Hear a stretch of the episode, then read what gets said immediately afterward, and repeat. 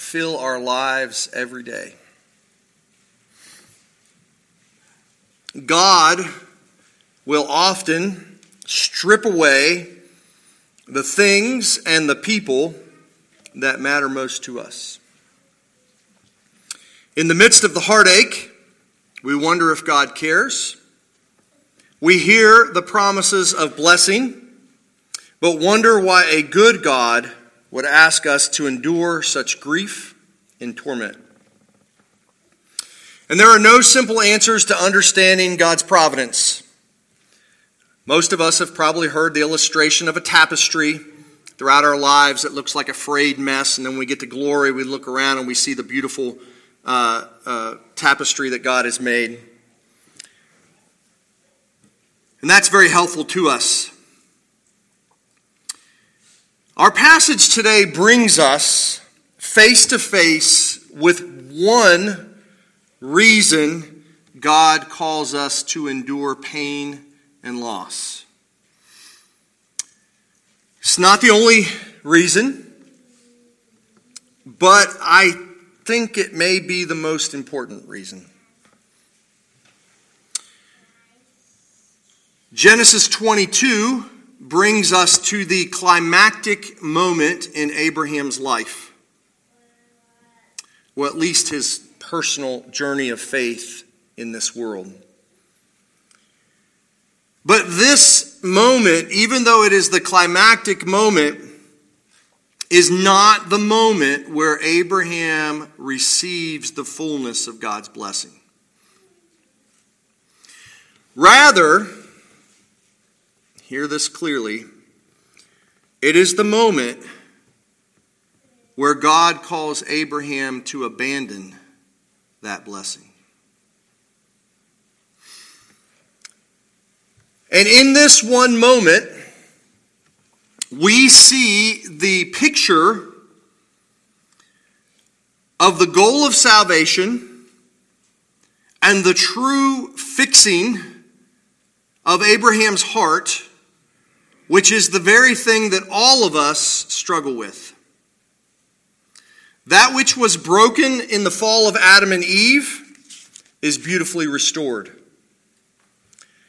Adam and Eve purposely chose some aspect of the blessing over God. They loved having the fruit of blessing more than they loved God. And Adam and Eve's choice have infected all of us. We don't love God over other loves. We want God to make us happy. We want God to give us good things. We look at maybe at some portion of God if it'll make us feel good, but we don't really love God. We love ourselves first. When God first appeared to Abraham, back in chapter 12, he gave to him promises of blessing. And God knew, Abraham didn't, but God knew when he showed up at Abraham's Abram's door and said to him, I'm going to bless you. God knew that he would bring Abraham to this moment. And God also knows when he called you to himself that he would also bring you to the moment of which Abraham is experiencing here.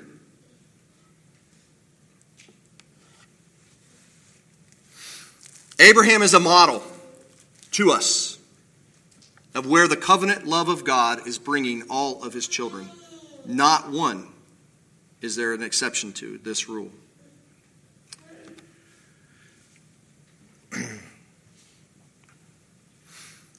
Today we are going to focus on Abraham as a model for us. But Abraham is not merely a model for us. Abraham is also a model of the Father's love. And Abraham is also a model or type of Jesus Christ. Now, originally, you know me, I wanted to fit all three of those into one sermon. But we can't do that. So, my plan is to deal with this same passage of Scripture over the next three weeks. Each week, we will look at something different, the same passage from a different vantage. And it's very important that you cannot separate the three vantage points. One way to think of this is to think of the Trinity. I've had some discussions on the Trinity this past week, so maybe that's why it came into my mind. But you could look at it very clearly this way. Today, in focusing on Abraham as our model, we are really focusing on the work of the Holy Spirit in the heart of people. Next week, when we look at the, the Abraham as a model of the Father's love, we will be looking at the Father. And then finally, we will look at Abraham as a type of Christ, and we will see Christ. So all three of those will fit together. And just understand that we can somewhat distinguish them, but in all three, they're always working together. So ideally, we could just be here all day long. And we'd have three sermons and get it all done together at once, but that's not the way it's going to work. So my my encouragement to you is to go back and look at these passages to, to see where do you see the Father's love? Where do you see Christ for the help you out for the coming weeks? With that being said, let's go ahead and read this passage of Scripture. After these things, God tested Abraham and said to him, Abraham, and he said, Here I am. Here I am. He said, Take your son, your only son, whom you love, and go to the land of Moriah and offer him there as a burnt offering on the mountains of which I shall tell you. So Abraham rose early in the morning, saddled his donkey, and took two of his young men with him and his son Isaac. And he cut the wood for the burnt offering and arose and went to the place of which God had told him. On the third day, Abraham lifted up his eyes and saw the place from afar. Then Abraham said to his young men, Stay here with the donkey. I and the boy will go over there and worship and come again to you. And Abraham took the wood of the burnt offering and laid it on Isaac his son, and he took his hand, in his hand, the fire and the knife. So they went both of them together. And Isaac said to his father Abraham, My father. And he said, Here I am, my son. He said, Behold, the fire and the wood. But where is the lamb for the burnt offering? Abraham said, God will provide for himself the lamb for a burnt offering, my son. So they went both of them together. When they came to the place of which God had told him, Abraham built the altar there and laid the wood in order and bound Isaac his son and laid him on the altar on top of the wood.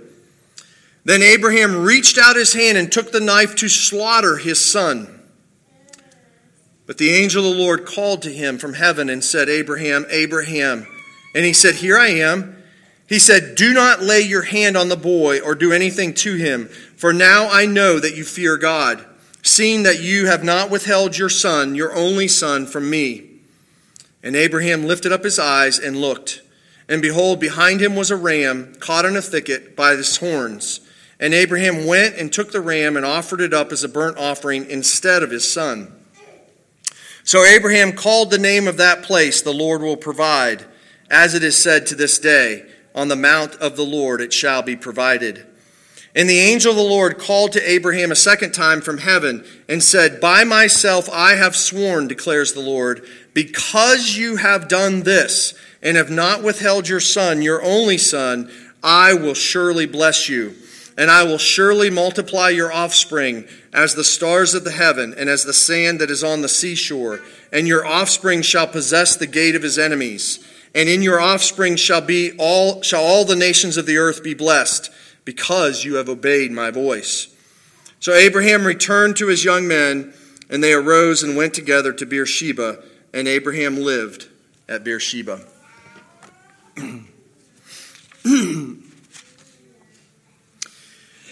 The test of abraham is whether he would sacrifice isaac as a burnt offering God gives to Abraham a very specific command, and Abraham is expected to obey. If he obeys, he passes the test. If he disobeys, he fails. And as we read this story, you are supposed to put yourself in the place of Abraham.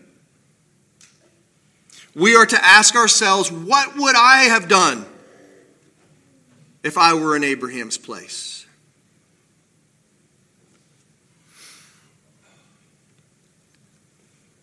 Would you challenge God as immoral? Would you tell him that this command was illogical and that he had made a mistake? Would you resist God and tell him, Over my dead body, will you take my son? Would you have hesitated in confusion? Or would you have obeyed? You see, many have used this passage of Scripture to challenge the very goodness of God Himself. What sort of God would give such a horrendous command? In 1843, Soren Kierkegaard wrote a book, Fear and Trembling. In this book, he reflects upon this passage, calling it the teleological suspension of the ethical. Don't write that down. If you want it, you can have it later. Those are big words, but this is basically what he means by them that the supreme test of faith is whether or not you will suspend your sense of right and wrong to simply obey God's voice.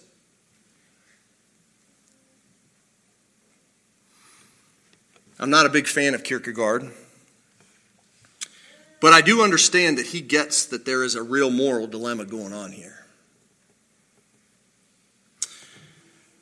More recently, a lady I'm not really familiar with, so uh, her name is Rachel Held Evans, you might be. She has a blog in 2014. She wrote this Belief in a cruel God makes a cruel man. She continues, while I agree we can't go on can't go making demands and bending God into our own image, it doesn't make sense to me that a God whose defining characteristic is supposed to be love would present himself to his creation in a way that looks like nothing like our understanding of love. If love can look like abuse, if it can look like genocide, if it can look like rape, if it can look like eternal conscious torture, well, everything is relativized. Our moral compass is rendered totally unreliable. Atheist Richard Dawkins goes even further. God ordered Abraham to make a burnt offering of his longed for son. Abraham built an altar, put firewood on it, and trussed Isaac up on top of the wood. His murdering knife was already in his hand when an angel dramatically intervenes with the news of the last minute change of plan. God was only joking after all tempting Abraham, testing his faith.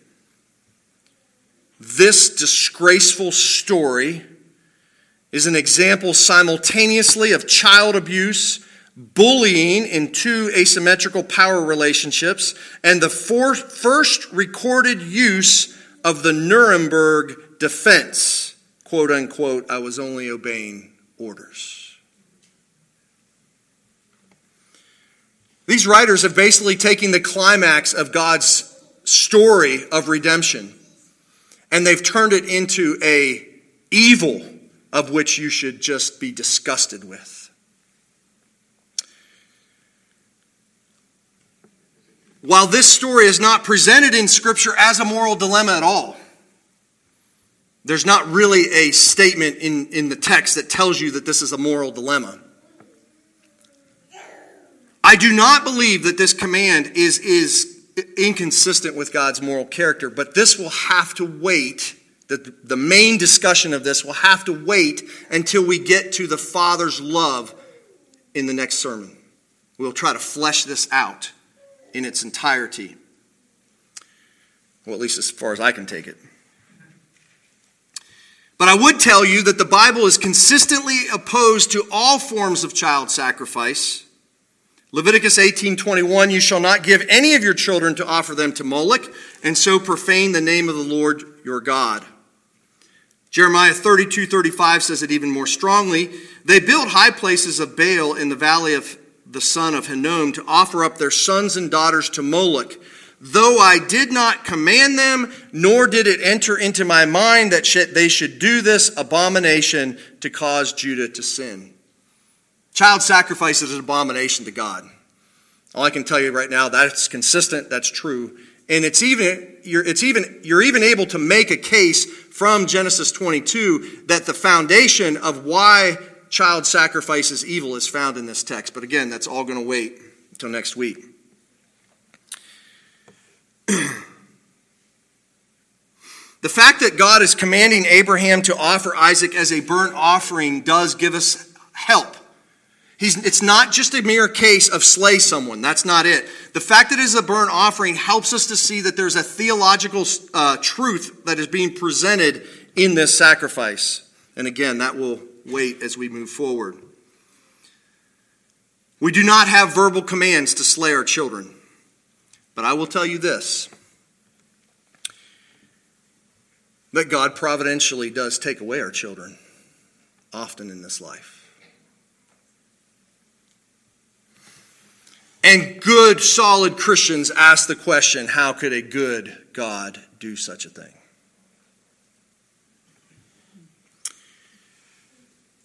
So, the moral dilemma is an issue. I think it's important, and we will deal with it more next week. But more than a moral dilemma, God's command would have appeared illogical and incompatible with the promises of God. That's the issue. You see, God has previously told Abraham that not just that he would be blessed, he has told him precisely at two different cases in Genesis 17 and Genesis 21 that it is through Isaac that the blessing will come. That is the issue. You see, so to command Abraham to sacrifice Isaac is tantamount to burning up the promises of God. Richard Belcher says this All the promises of God hinged on Isaac. So when God tells Abraham to offer his son as a burnt offering, God is asking Abraham to put to death his hope for the future. Calvin takes it a step further. Leave it to Calvin. For the great source of grief to Abraham was not only his own bereavement, not that he had was commanded to slay his only heir, the hope of future memorial and of name, the glory and support of his family, but that in the person of this son, the whole salvation of the world seemed to be extinguished. That gets it. Abram was to be the blessing to the world. And God was telling him, slay the very one through whom the blessing would go to the world.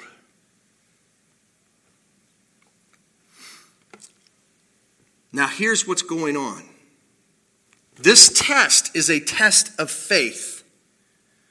Does Abraham believe that God's previous promises are unbreakable? If he believes that those promises are unbreakable, that they cannot fail based upon God's character, that he never goes back on his promises, if those are true, then even the death of Isaac cannot stop those promises from being fulfilled. What's interesting is we are not told about Abraham's thoughts or feelings in this text at all. But when you go to Hebrews, the book of Hebrews, and they start reflecting upon Abraham's thoughts, I don't know how they got those, whether it was direct revelation or what was going on, but this is what it says in Hebrews 11. By faith, Abraham, when he was tested, offered up Isaac, and he who had received the promises was in the act of offering up his only son, of whom it was said, Through Isaac your offspring shall be named. He considered that God was able even to raise him from the dead. Wow. Abraham had never witnessed a resurrection. He had never, like, oh, uh, yeah, that happens all the time. Okay, God, God will just raise him from the dead. No, he's, he's reasoning, he's thinking about this promise, and then he's thinking about this command, and he's telling himself that this command cannot somehow nullify this promise. And I don't know what's going to happen, but God is going to intervene and do what he has to do.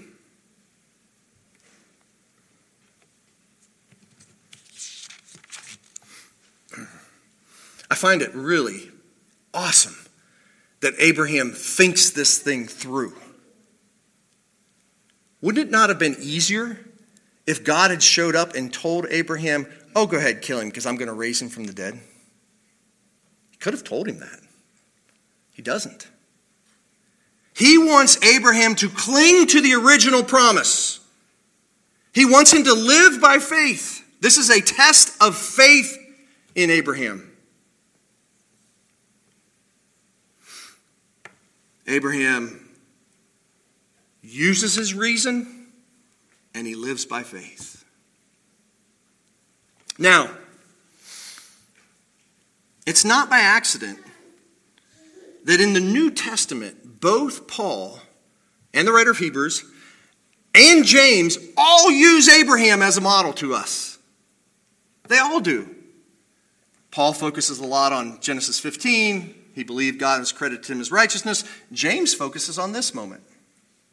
And so in James 2, he says that Abraham's faith was completed by his work of being willing to slay Isaac.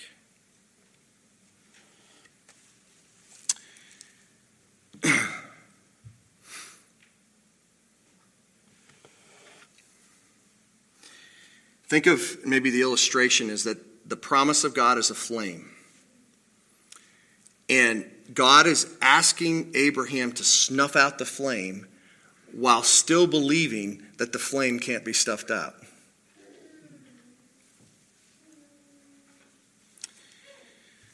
Now, this abandonment of all the blessing is made clear by God's telling Abraham that Isaac is his only son now, you know from our study in Genesis that Isaac is not his only son. He has another son named Ishmael. But previously, we saw in the sending of Ishmael away, he was basically disinheriting Ishmael. So God did that. God told him to dis because he wants Abram to feel at this moment that everything hinges on this act of obedience. And God also tells Abraham that Isaac is the son whom you love. I find this really wonderful too, because it would be very easy to say, Abraham must not have cared much about Isaac to be willing to do this. God actually evaluates Abraham's heart and says, This is a man whom you love deeply.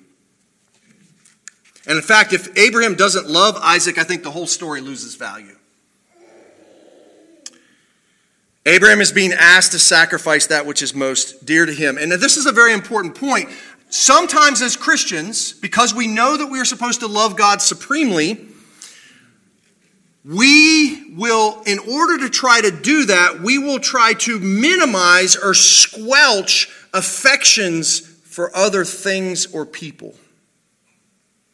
That is not biblical. It is not biblical. God is the one who actually produces in Abraham a love for Isaac. He's been waiting for Isaac for 25 years. God is the one that's getting gets him going to think how much Isaac is, is important to him. And then, because that depth of love makes this moment so valuable.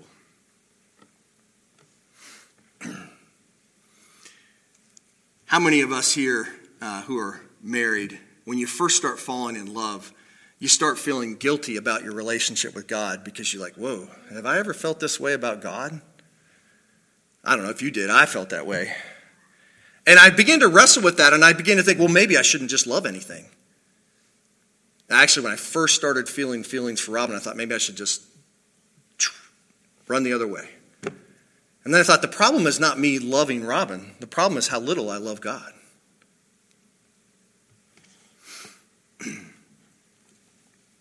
God wants Abraham to love Isaac.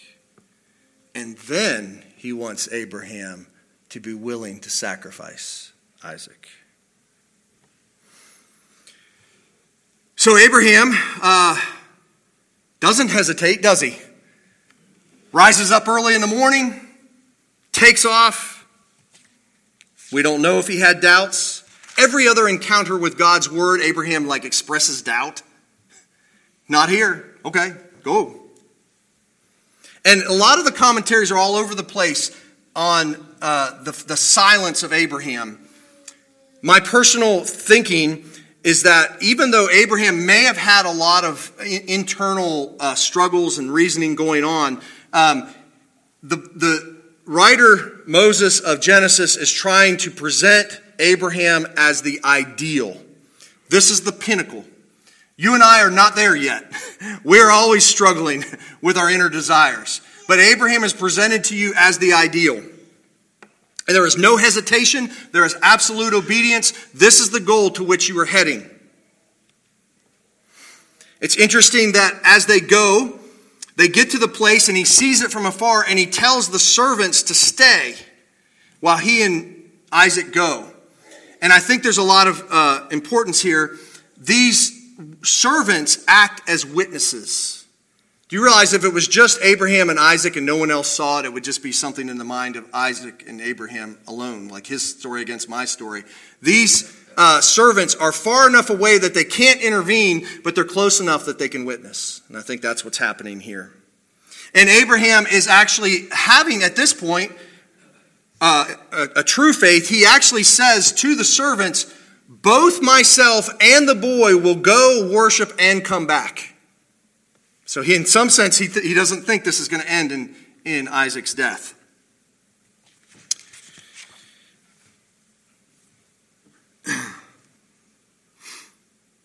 This story is not primarily about Isaac's faith. Some have turned it into that. It's not. It's primarily about Abraham's faith. When, when Isaac asks, Where's the sacrificial lamb? Abraham doesn't explain to Isaac what's going to go on. He just says, The Lord will provide. Now, there's obviously some trust in Isaac at that point, but this idea that he doesn't tell him everything. By the way, I think it's interesting to muse, although you can't go too far on this. What does he tell Sarah?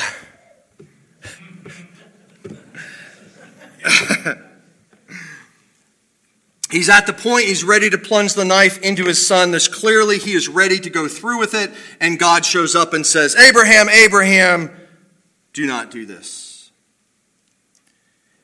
What is interesting is what does he commend Abraham for? Based on what I've said so far, I would think that he is commending Abraham for his faith. But that's not what he says. He says, You fear God. And I know that the, the New Testament and some scriptures try to pit faith and fear against one another or love and fear against one another. And there is a way to do that. The fear of judgment and the love of God are incompatible.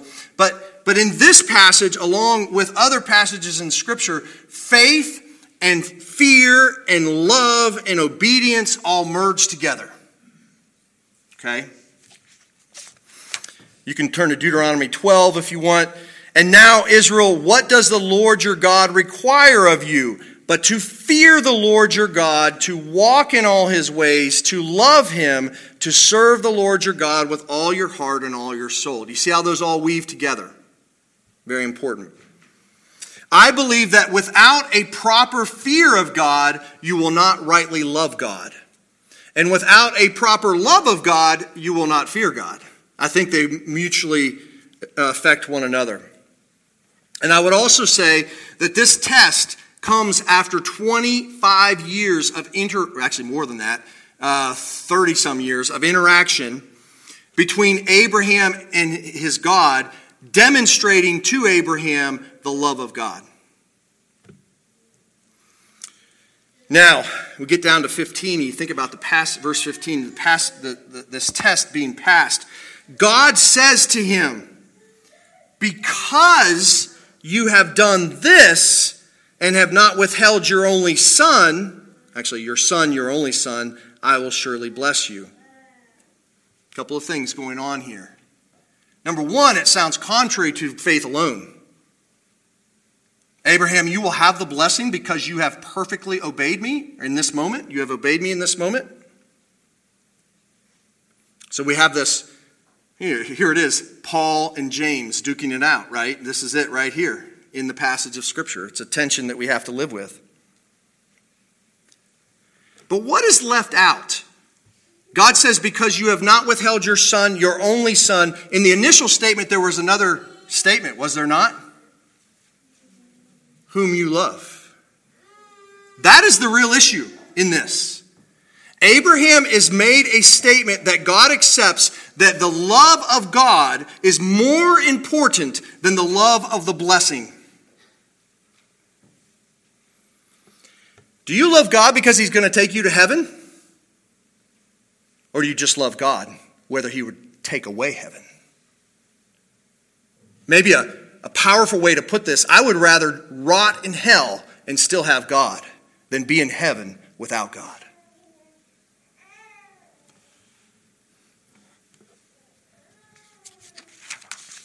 In my best days.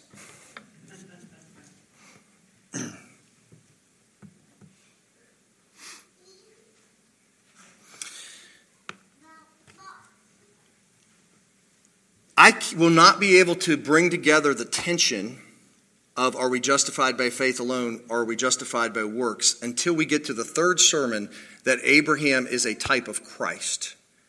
Because I don't believe that Abraham's faith is absolutely perfect. I believe that only Christ's obedience, only Christ's perfect sacrifice is what is truly the foundation of our salvation, and that Abraham is a type of Christ. But we'll get to all that later. But understand this, and this is really what I wanted to just focus on today is God wants you to love the blessing. He wants you to hope for eternity and the good things of heaven. But as long as you love that blessing more than Him, it is like a thorn in your heart that will not let you truly enjoy the blessing. that thorn has to be removed. Each one of us is on a journey of that. Jesus teaches this in the New Testament.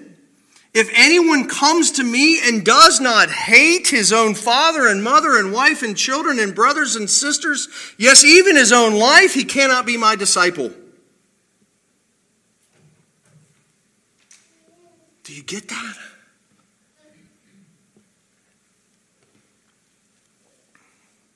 God is willing to strip you of some of the things that you love the most. In order to little by little, gradually over time, wean you off of the blessing so that you will love the blesser more than the blessing.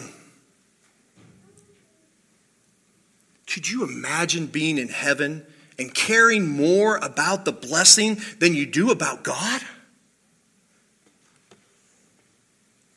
By the way, we're coming up to Christmas, and often they say Christmas is for kids. There's a lot of excitement that kids have, but I think Christmas is for adults. Because finally, as an adult, you realize that the person who gives you the gift is far more important than the gift that you get. And then, in the beautiful way that this is, uh, Luke 14 says you got to give up everything. In Luke 18, Peter says, Yeah, we lost everything for you, Jesus. And Jesus says, Ha! There is no one who has left house or wife or brothers or parents or children for the sake of the kingdom of God who will not receive many times more in this time and in the age to come eternal life. So ultimately, in giving up the blessing, in surrendering the blessing, you don't actually lose the blessing.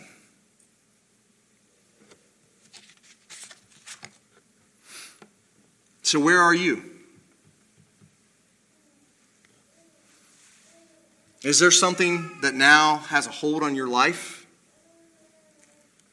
Is it your comfort? Is it your marriage? Is it your kids? Is it your health? Is it your career? Is it your security? Is it your reputation? Is it the fruitfulness of your ministry? What is it that you love more than you love God?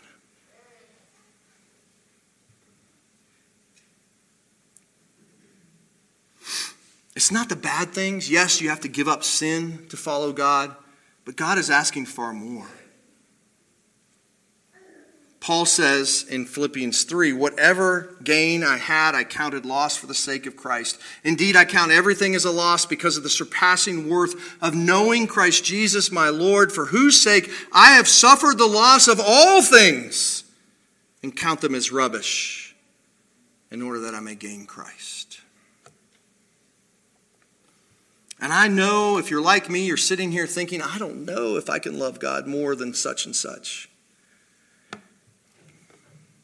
And I'll just tell you, you're in good company. Every time I think I have given everything to God, another thing pops up that I go, oh man, I really love that. Has a hold on my heart. Think of those things that you complain to God about all the time. Think of those things that, that you get angry at God for because He doesn't give them to you. None of us has the strength within ourselves to love God this way. I would argue that Abraham didn't have it. I would argue that even though the Holy Spirit is not even mentioned in this passage, that the only way that Abraham was able to have this attitude is because the Holy Spirit was working in him.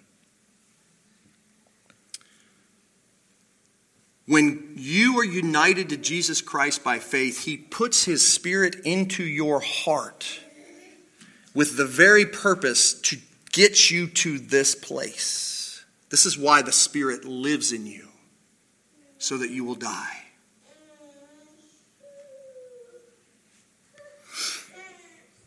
You're not entirely passive. I hope as you leave here this day, you should be asking God to strengthen your faith. You should be asking Him to help you more fully grasp the unbreakable nature of the promises of God to you. You should be asking Him to help you understand his, the depth of His love for you in Jesus Christ. You will never sacrifice yourself to someone that you do not know loves you.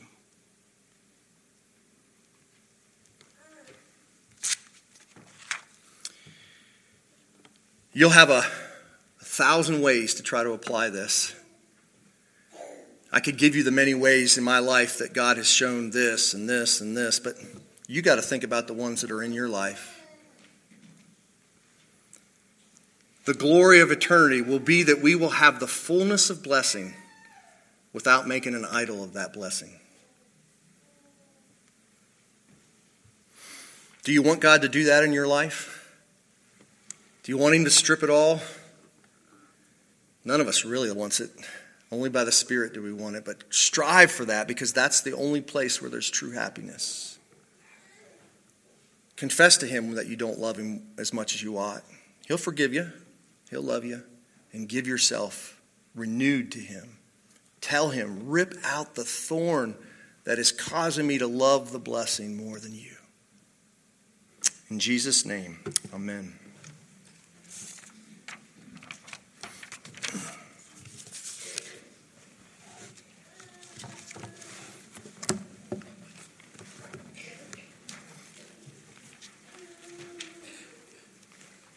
please open your hymnal. It's number 585.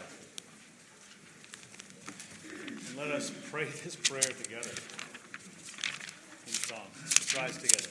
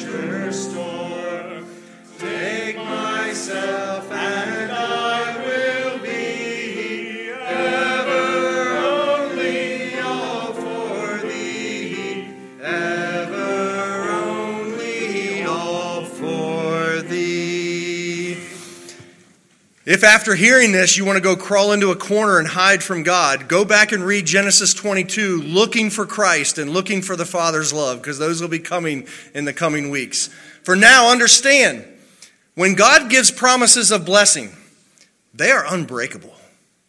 You cling to those promises, and it will be so. Even if it feels like He is asking you to burn them up, those promises will be true. Trust in Him. Go in peace, serve the Lord. Amen.